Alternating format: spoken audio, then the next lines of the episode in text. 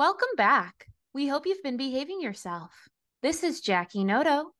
And this is Mary Lewis. Welcome to Behave Yourself, a podcast on BA without the BS. Jackie, what is your candy of the week? From melted gummies to Kit Kats, how's it really been going? This week for me, I'm having a Smarties week. Now, as a child, Smarties were my favorite candy. As an adult, less so because, you know, we just have so many options nowadays. but as a kid, my favorite was a good Smartie. I love the little lineup of those different sweet, sour, little chalky treats. Um, and for me, you know, this week has been it's been okay. It hasn't been top tier, but it hasn't been awful. I'm in like the I'm if like our top is stellar, mm-hmm. then under that is great, under that is good, under that is okay. I'm between good and great. Okay. So not all the way up, but in like a decent zone. Something actually that helped me to be in this decent zone. Um, I've realized something in doing this podcast. So I don't know how if anyone else feels this way, but historically I have always hated the sound of my own voice. Hated the sound of my own voice.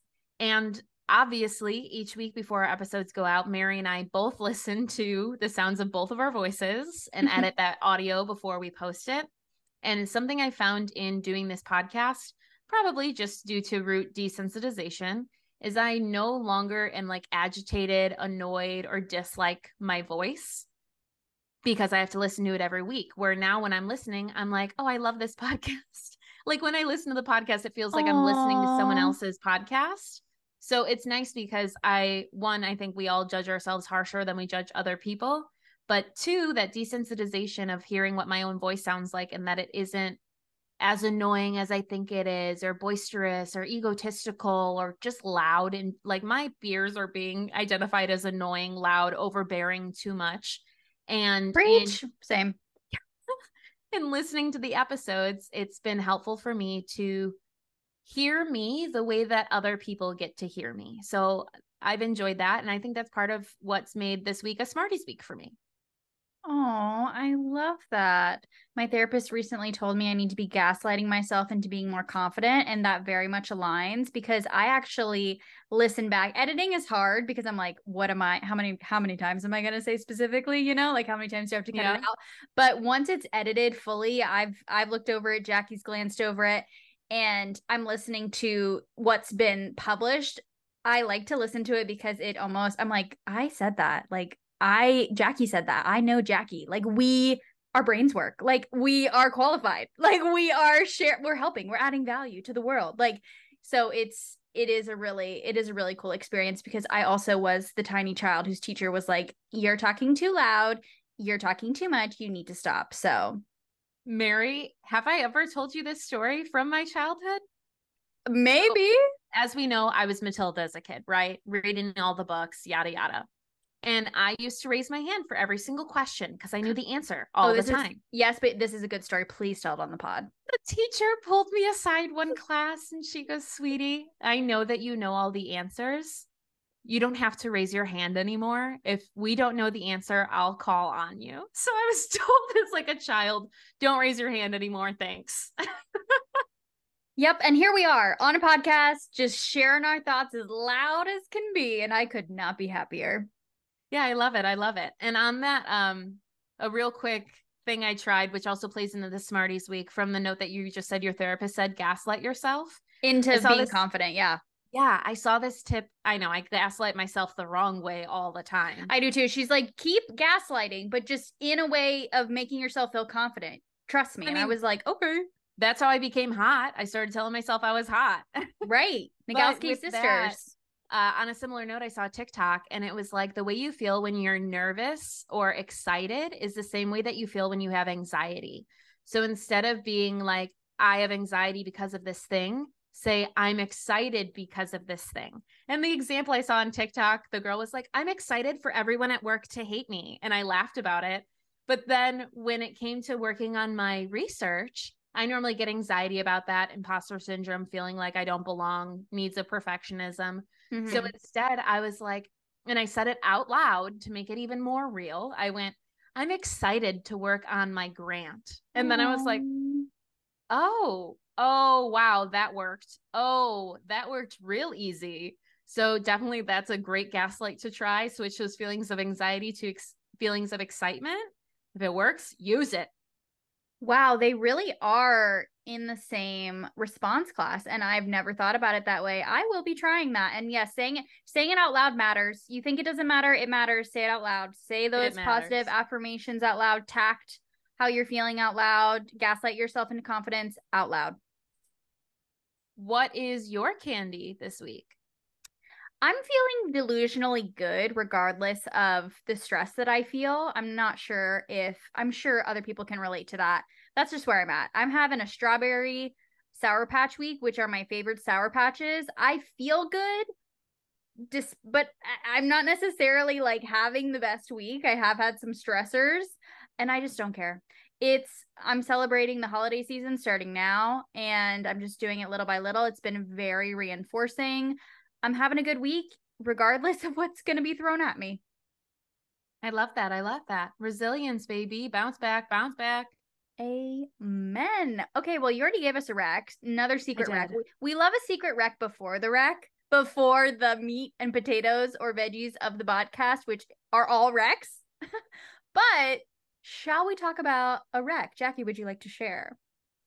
I would love to share. So as we're so listen, I originally had one rec listed here. I think I'm gonna have to switch it because I don't think it's gonna apply to a lot of you by the time this episode comes out. My original rec was to crunch some leaves if you still have them. Uh, but our recording is advanced compared to when they're released. So I know a lot of my northern friends are already in snow season. So I'm going to do a flip here and give instead another recommendation on that same manipulate yourself for the good realm there is a talk I watched the other day, and they were discussing uh, increasing neuroplasticity and creating new neural pathways in your brain as you continue on in as an adult. Brush your teeth with your wrong hand in the morning. Listen, I first started doing it and I was like, this sucks. Like, as someone who operates in an efficiency standpoint, I was like, I cannot brush my teeth fast on this side. But that's the point. You're creating new pathways here. I've not heard the toothbrushing one. I'm going to try that. And the self love segue into another thing my therapist recommended at Target. They have it's like Cards Against Humanity, but they're self love.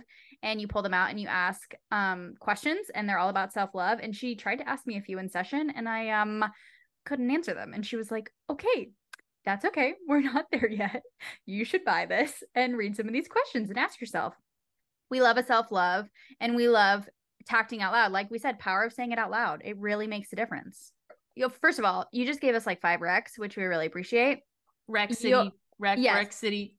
I can say on behalf of anyone who's listening to this podcast and myself, we thank you for the multitude of recommendations.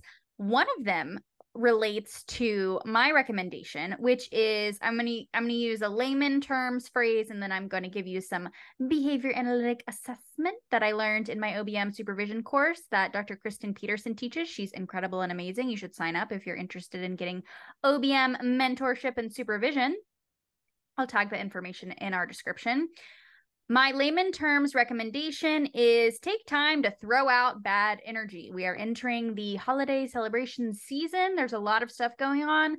Correct me if I'm wrong, but in academia, I feel like there is a blissful ignorance that happens. And right before the week of Thanksgiving, it's like everybody wakes up and they're like, wait, this is due on this date, which is in three weeks and I expect you to work during Thanksgiving, or I'm going to work during Thanksgiving. So I'm, assuming you are too. And we need to get all this done. And it becomes a cluster fork.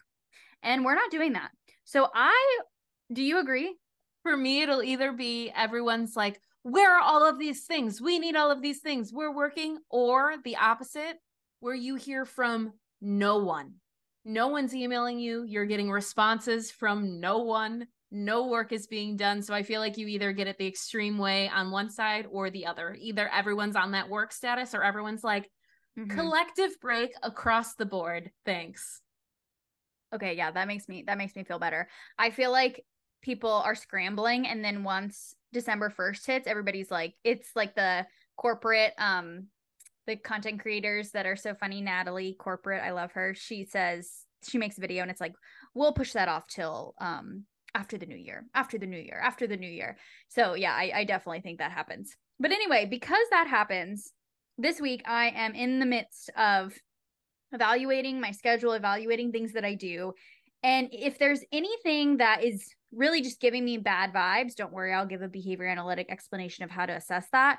I'm throwing it out. I'm sending very polite emails. I'm reaching out to people. I'm saying, hey, I can't do this right now. I appreciate you. I've gained a lot of insight. I need to bow out until next semester. Thinking that people would be upset with me. Spoiler alert, nobody cared. Nobody was upset. So that's good to know. I'm going to continue to keep doing that. In the behavior analytic version of throwing out bad energy, not attending events, or spending time doing tasks that are not serving you during this holiday season before the new year, you can use the TEMP scale. And this is what I learned from Dr. Kristyn Peterson.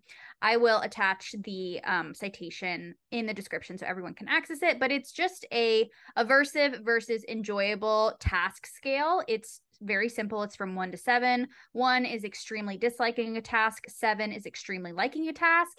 And it can just be a great data based way indirect measurement way for you to assess whether certain tasks, projects, or meetings are serving you. And that's what I recommend because if if it is a score of 4 or below and if you look at the scale, you'll understand what I mean. I would say throw it in the trash.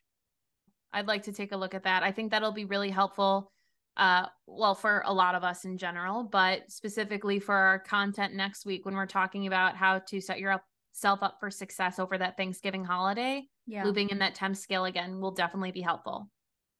Yay. Oh, I didn't even think about that. Cool. But forget about next week for now. what are we talking about today? Today we are busting OBM myths. Bang, pow, boom.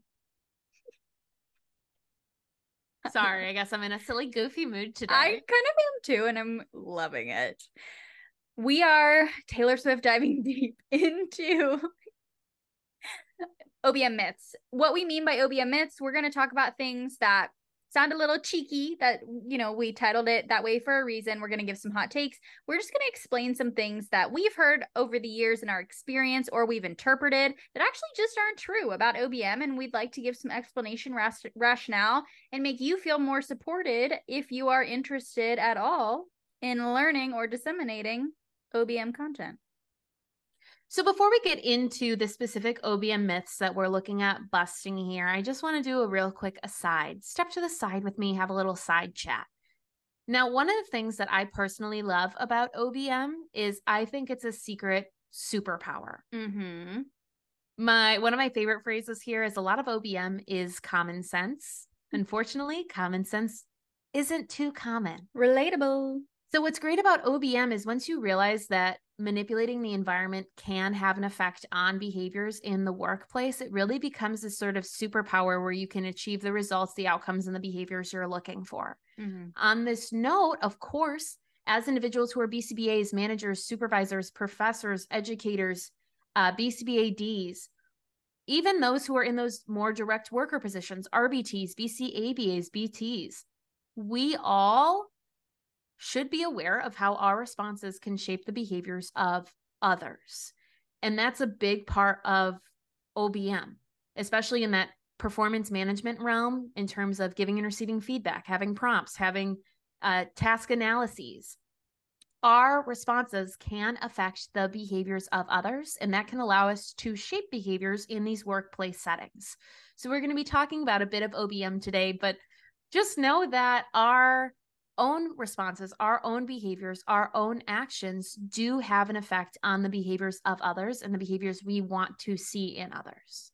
The first myth we're going to talk about today is punishment is always bad. This segues beautifully into a nice little corrections corner that I would love to discuss as I was listening to our beautifully executed podcast from last week, we focused a lot on reasons to avoid using punishment contingencies in a workplace setting and how over time if you're only using punishment or your or behaviors only maintained by escape and avoidance, that can lead to a toxic workplace environment and overall bitterness and not great stuff. That being said, what we did not mention is that sometimes punishment contingencies are arguably necessary and very, very helpful to utilize in the workplace when it comes to safety and promoting safe and equitable behaviors in the workplace. To support our claim, we wanted to provide some research examples of how punishment contingencies can promote safety and well being. So we're busting the myth that punishment contingencies are always bad. So, for an example of where punishment may be beneficial, would be regarding a realm of inclusion in the workplace, looking at diversity, equity, and inclusion, and creating a quality workplace where everyone feels safe, secure, and welcomed. Now, this is an example that I'll normally give in presentations when I'm doing an introduction to allyship in this DEI sector. So, let's think about the workplace. Someone makes an inappropriate joke or an offensive joke. Now, I think a lot of us end up responding in a format of removing ourselves from a situation. So maybe you just walk away. Maybe you uncomfortably laugh. Maybe you look at your friend on the side and you have a side text message conversation about it. Mm-hmm. Unfortunately, all of those responses, walking away, doing an uncomfortable laugh, looking at your friend, these might end up involuntarily shaping the behavior that we don't want to see through reinforcement. Mm-hmm it's important for us to look at these behaviors and see is it is it possible that I reinforce a behavior I don't like? So if we're walking away when someone makes an uncomfortable joke, that's not identifying to them that there was an issue necessarily. It's not a consequence for them necessarily. So here an example of punishment for good would be practicing voicing those concerns in that sector. Mm-hmm. So instead of uncomfortably laughing or excusing yourself from the scenario or pretending you didn't hear it, tact it. I didn't find that joke funny. That joke made me feel uncomfortable. Did you just say this joke and repeat the joke back for them? Mm-hmm. All of mm-hmm. those can be an instance of tacting that behavior, hopefully adding your stimulus of your vocal behavior would reduce the likelihood that that behavior would happen again. One of my big uh, beliefs in a lot of realms is that people can't know that they're doing something wrong until you tell them that they're doing something wrong. So that's where I think punishment for good really comes in. If we're seeing inappropriate behaviors in the workplace, identifying that for someone so that they can change their behaviors and be the best person, the best professional that they want to be as well.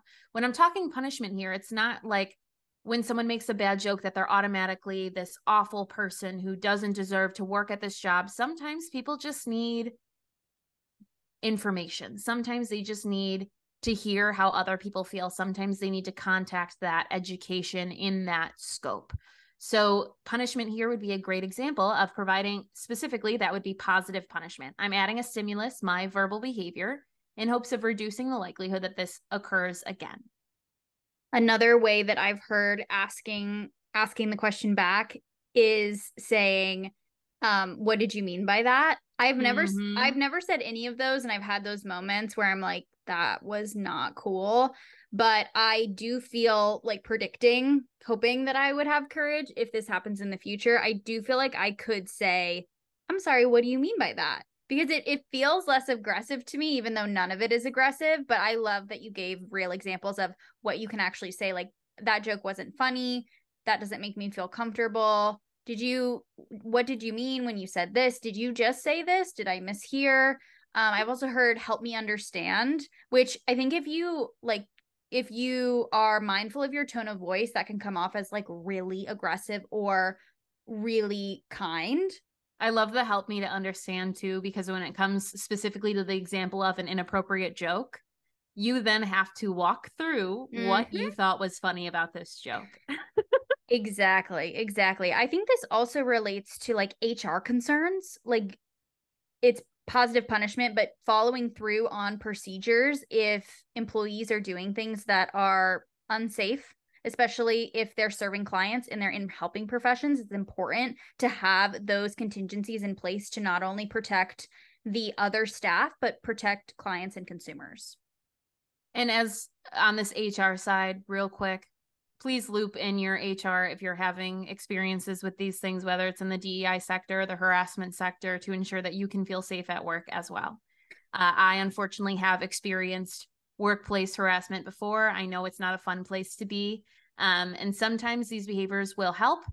Sometimes these behaviors don't change. And looping in HR and making sure that you have people who are aware of the situation and helping you through it is always the a great move to take.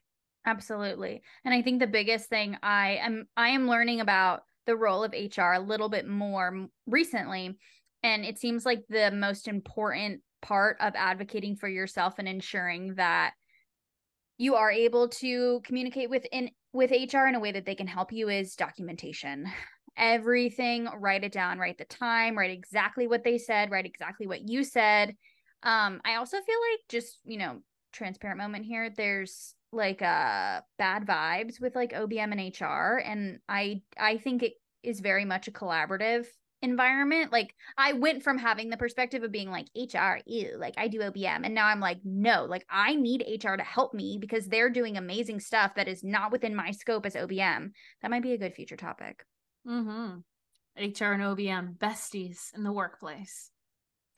So to recap, in case it was unclear, punishment contingencies are critical and necessary and can be valuable in a workplace setting only using punishment contingencies might not be the best choice. We'd like to bust the myth that punishment is always bad. Myth number two. Drumroll, please. Behavior operates in a bubble. Ooh, such a good one. Hopefully, by the fact that I opened by saying that this is a myth, you're already thinking behavior doesn't operate in a bubble behavior is going to have competing contingencies, covert private events, other responses influencing that behavior. I have such a good example. I've probably shared it before of why it's really important to understand and to bust the myth that behavior operates in a bubble because it most certainly doesn't. When you are thinking about an OBM solution, you might say, "Oh, what if we used etc. Let's use the example of BST. Why don't we use BST? It's effective, it's advocated for in the research, there's examples of how to replicate it. So, what BST is, just a real quick recap, review, refresh. It's a training system. It's called behavioral skills training that includes instructions, modeling, rehearsal, and feedback. Thank you, Jackie. Using BST might be a good option. However, if you are not considering the other competing contingencies that may be in the environment, which commonly could be time, resources, compensation, other tasks that have to be prioritized, and you're asking, let's say, a supervisor to just do BST to help with the training, it works. That number one is going to put you in a bad spot and people are not going to like you. Number two, that is having the mindset that the behavior is operating in a bubble. You got to pop that bubble. BST could be great, but you know what you could do if you analyze the other competing contingencies in the environment? Just use feedback. Just use modeling. Use modeling and rehearsal and then pause so you're not overloading and overworking to ensure that the intervention is effective. So I have two different examples here. One is dealing with something that I'm sure a lot of you have seen in the clinic being Staff performance problems are typically surrounding cleaning behaviors and session note completion behaviors. I was thinking the exact same thing. Also, for note, I don't care if we leave it in or cut it. We need to do literally a literature review on all the research that's been done on session notes because there is so much, there are so many solutions that we could advocate if we connected the research practice gap and made like an applied, like, here are your options, here's a checklist. Because Everybody seems to struggle with that. Okay, I'm sorry, continue. Everybody. But let's talk about why. Let's talk about why session notes and cleaning is such an issue across mm-hmm. all clinics. Let's say you are able to be on the clock from 9 a.m. to 4 p.m. Most clinics that I've seen or that I've worked at have the expectation that when that time is done, you are gone. You will not be getting paid beyond that 4 p.m. cutoff time. That is that. One word non billable. Mm-hmm. So let's say perhaps your client gets checked out at 3:30. 3:30 on an average day is when the guardians come pick them up. Pretty common here between 3 3:30. Maybe today, maybe on average, The guardian is late picking up the client. No big deal. Maybe there was an accident on the way here, but now they're seven minutes late. So they show up at 337. Now you're doing a debrief with the guardian as to how that day went. They leave, it's 345. Now you have 15 minutes only to engage in cleaning of your own desk, your own client stimulis, your own client's toys, writing your session note, and for a lot of clinics, cleaning another area in the center, whether it be a classroom, a playground, a kitchen, a mm. lunchroom, whatever that might be. So within 15 minutes now, you're expected to engage in three different sets of behavior that all are going to take more than 15 minutes when you combine them. So RBTs have to decide which behaviors are most important. Mm-hmm. Normally, most RBTs are going to prioritize cleaning their own desk, their own stimuli, their own toys so that they're set up for the next day. Then maybe they do the session when they get home. That's not good for our work life balance and our burnout. Maybe they stay late and they don't get paid to do it. That's not great either. Maybe they show up early the next day to do it. Not great either. But in this scenario, still, now maybe they've been able to do that session note in some of their downtime, but we still never clean that additional unit that we were supposed to. Why? Because the behavior doesn't happen in a bubble. Dropping off the client is going to have much stronger contingencies than engaging in these cleaning behaviors receiving pay or not receiving pay, or perhaps being scolded for staying beyond your pay, is a stronger contingency than cleaning your additional classroom. So, when we're looking at behaviors like that, behaviors of our direct workers, of our performers, we need to understand that, yeah, they probably do know they should engage in these behaviors and they would like to. They simply don't have the time or the resources based off these competing contingencies. The other thing I was thinking of as you were talking about this is I actually think there is a really effective test to see if you are viewing the environment in if you're viewing behavior in a bubble or not. We're all about using assessments.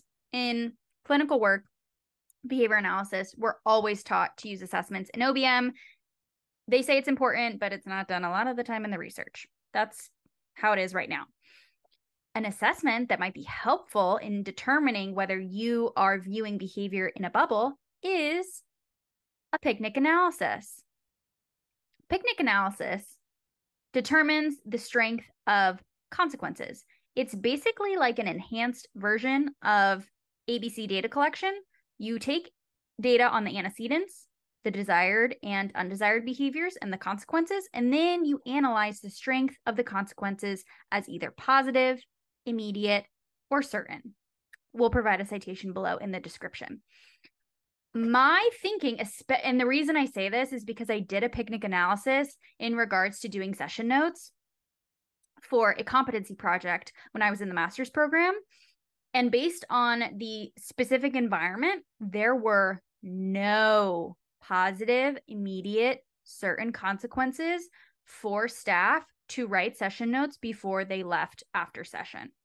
So that might be a helpful way to use an assessment. It's low response effort too.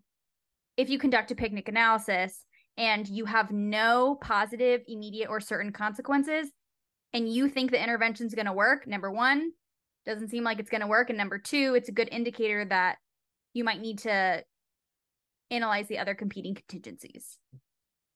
How about myth number three? What's our third myth today? Myth number three is a whole set of hot takes. The first overarching myth is that just because you have taken a course or a class or listened to a lecture doesn't necessarily mean that you are an expert in that topic. That is a cheeky hot take, and we would love to elaborate. Hot take number two just because you've taken an OBM course doesn't necessarily mean that you have the scope to deliver effective and value added OBM implementation in an applied setting. And Jackie actually, as we were discussing this, provided me with the clinical version of this analogy. And I think it just further emphasizes what that hot take is and it, it makes the hot take feel a little less hot. So, what we mean by that, if you think about it, you take a class on OBM, and in the ideal world, you're supervised in performing OBM based behaviors and results and interventions by someone who has the competency of disseminating OBM. You demonstrate your skills via competencies that is supervised. And then you are slowly integrated into an applied setting where you're providing those services, again, arguably with mentorship. Yeah. So, like the comparison here in ABA, you wouldn't take an ABA class and then immediately start working with a client who has autism. That's not how it works. You take your ABA classes, uh, you're working towards your BCBA, but you probably go and get RBT certified. You do competencies in the clinic with someone who's supervising you who is skilled in ABA to help you through those competencies. They're giving you feedback. You are rehearsing over and over again. Then you have to go and physically test out of this to be able to work with the client per uh, some insurance, some legal standards here. But in the ABA realm, you would never take one class and then work with a client. You have to engage in not just the instructions, but those modeling, rehearsal, and feedback components. So, with OBM, just because you've taken one class on OBM doesn't mean we should dive in and start doing OBM interventions. My big suggestion here is supervision. Even if your supervisor at your clinic is not someone who's skilled in OBM, there are multiple OBM scope based supervisors who are offering availability for you to work with them to get more experience in the OBM scope. You'd never work under someone who doesn't have an experience in feeding while working on feeding. So when you're looking to do something like OBM, we need to work under someone who's skilled in OBM. Exactly. Another hot take on the hot take of just having educational experience in OBM does not necessarily mean that you can just go out into the world and st- start doing applied work. We're advocating for mentorship, supervision, and compet- competency demonstration. Before that, is I just want to make it clear that I am super aware and I'm happy to discuss that I do think there is quite a lot of gatekeeping in terms of individuals who have their BCBA or that are doing clinical work and pivoting into the OBM space. I think it's advertised as something that is accessible, and I would argue that it is not that accessible. I would say it's pretty hard.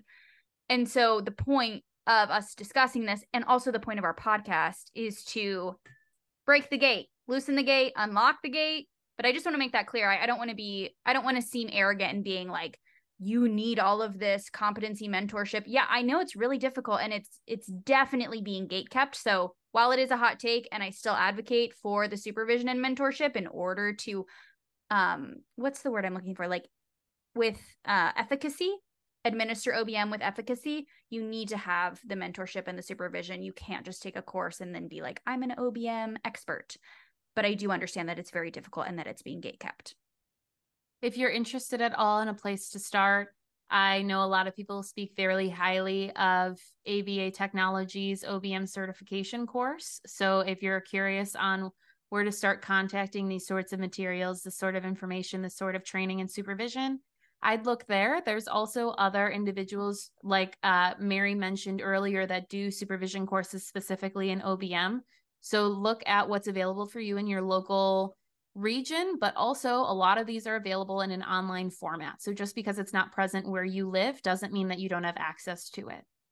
This doesn't just apply for, you know, individuals who practice OBM. I'd argue this also applies for anyone who's a supervisor. Mm-hmm. Just because you're a really great performer in the direct realm doesn't mean that you are a good supervisor, a good manager.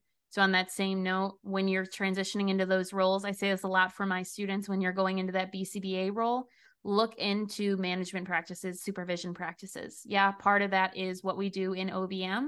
A big part of it is OBM, but uh, make sure that when you're transitioning into a role where you are engaging in supervision, you are engaging in management of employees, that you also are contacting further training, further material, further information. Just because you've passed your board exam doesn't mean that you are now a competent supervisor. This take might be too hot to keep in, but just because you're a supervisor does not mean you're doing OBM. And I don't say that to be rude. I say that to make sure that I think that's a dangerous opinion to take because I think as a supervisor, there are probably ways where OBM can enhance your supervision, but purely supervising and not looking into the OBM literature and expanding your education is not a practice that I would ever promote. And you know, we advocate for paid labor. So mm-hmm. if you're a BCBA, you're a supervisor, you're a manager, and you want more OBM experience, talk to your company and see if Absolutely. they'll pay for you to go do a certification course. Let's dive into the next myth. Jackie, what is our next OBM myth that we are how busting out? Our next myth is in the business sector, you're just focusing on results, just looking at the outcomes even in a workplace, even in a business, even in an organization, we need to look at the behaviors. Mm-hmm. The behaviors matter, not just the results. So there's actually a interesting study on this. Uh, I'll have to find the citation for us to include in the notes here. I feel like that's our classic thing. Like we think of things on the spot, and then we're like, we'll find the citation and provide it to you. I promise. That's what I love, though. We provide it every time. It's like we we these are coming from resources. I just don't know it off the top of my head. So there was a study looking at weight loss. One group was focused on just the results, weight loss. The other group was focused on the behaviors. And I think they focused on uh, eating healthier. The group that was focused on the behavior of eating healthier ended up losing more weight and kept the weight off for longer mm-hmm. than the group who was just focused on the outcome of weight loss. Now, I know that's not a business example, but it's a great elucidation that having the focus just be on the results doesn't necessarily lead to the outcomes that we want. Why? Focusing on results can lead to cutting corners, can lead to lack of ethical compliance, can lead to lack of looping in our values, our clients, their dignities, their rights. So we want to ensure that when we are doing interventions, even in an organization, a workplace, that we loop in behaviors that are expected to achieve the results. One, we can measure and observe those and see that we're checking off our accountability as we continue. But two, we're making sure that we are achieving the results in a manner that we are proud of as people, proud of as an mm-hmm. organization. Yes, that was perfectly explained. I think this is one, this is an OBM myth that is taught. It's one of the more popular ones. So that's good. But of course, we want to share as well. In in regards to OBMifying your life, I actually did this recently because I was really focused on working a certain number of hours per week. And then I thought to myself, wait a second, that's just results. That doesn't actually, I could be doing 40 hours of work and not actually getting tasks done and engaging in work related behaviors. So I included a duration metric, the results metric, X amount of time per week, in addition to X number of tasks, X number of projects worked on in how I operationally defined it. And not only is that a more accurate way of data collection and self monitoring, it's also a really good way as a student, as an employee, as a human to advocate for yourself. Because in the past few weeks that I've been doing this, there are times where I'm like, wow, it's been two hours. I haven't done anything. And then I'm like, actually, I have. That just took really high response effort and it took longer than I thought. And that's okay. And our final myth of the day which kind of is going to be a conglomerate, a charcuterie board, if you will, oh! a charcuterie board of tiny baby myths. Yeah.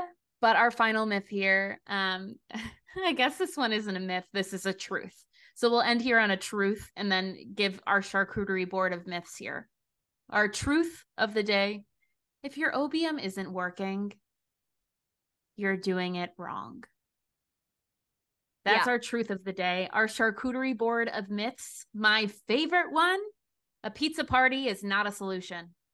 A pizza party is not going to fix your problem. That mm-hmm. is my char- that is my salami charcuterie board myth item. It's always something that comes up. You'll always see salami on our charcuterie board. The pizza party is not a solution. The bumpy tiny pickles, what what are they called? Gherkins are the OBM myth pay is a reinforcer. Surprise, it's not. If you have any questions of how that could possibly be true, think about your own compensation. does it function as a reinforcer for you? I can already tell you the answer. It's probably not. Thank you so much. Surprise, surprise. Ugh. It's more of like Um, a barter. I do this for this. It's not supplemental. What would we consider a feedback sandwich on the charcuterie board of myths? Ooh. Tiny got- slices of cheese. I've gotten hate for saying my thoughts about feedback sandwiches before, so I'm gonna let you take this one. I'll take the heat. I'll take the hate. I'll take the cheese as a lactose intolerant person. Feedback sandwiches would be the tiny squares of cheese that are all over the charcuterie board. We see them everywhere. You see them more than salami. You have multiple kinds of cheese. You see these in all companies, all interactions, these feedback sandwiches. Now, I get it, right? When you're giving someone bad news, you want to give them good news first. But what ends up happening when we do these feedback sandwiches is the employee ends up pairing that glow statement Mhm. with the growth statement. So they Mhm. end up pairing the positive and critical together. So it ends up being no longer effective. Either you go give them that good news first, and they're already expecting the bad news because the good news is always paired with the bad. So either they can expect that bad news with the good news, never see good news as just a glow for them. They're always waiting for the but for the follow up. Or what can happen is sometimes employees will only hear one part of the feedback. So if this were to happen to me, you give me a glow statement with a growth statement. I'm only hearing the growth statement, the critical feedback, and I'm assuming that your glow statement was not real, but was just a way to soften the blow of the growth statement. That's exactly how I feel. Yeah, so that's how Mary and I feel. And then other people will have it the other way. They only hear the glow statement and they go, Well, they said I was doing great here. Mm-hmm. Great.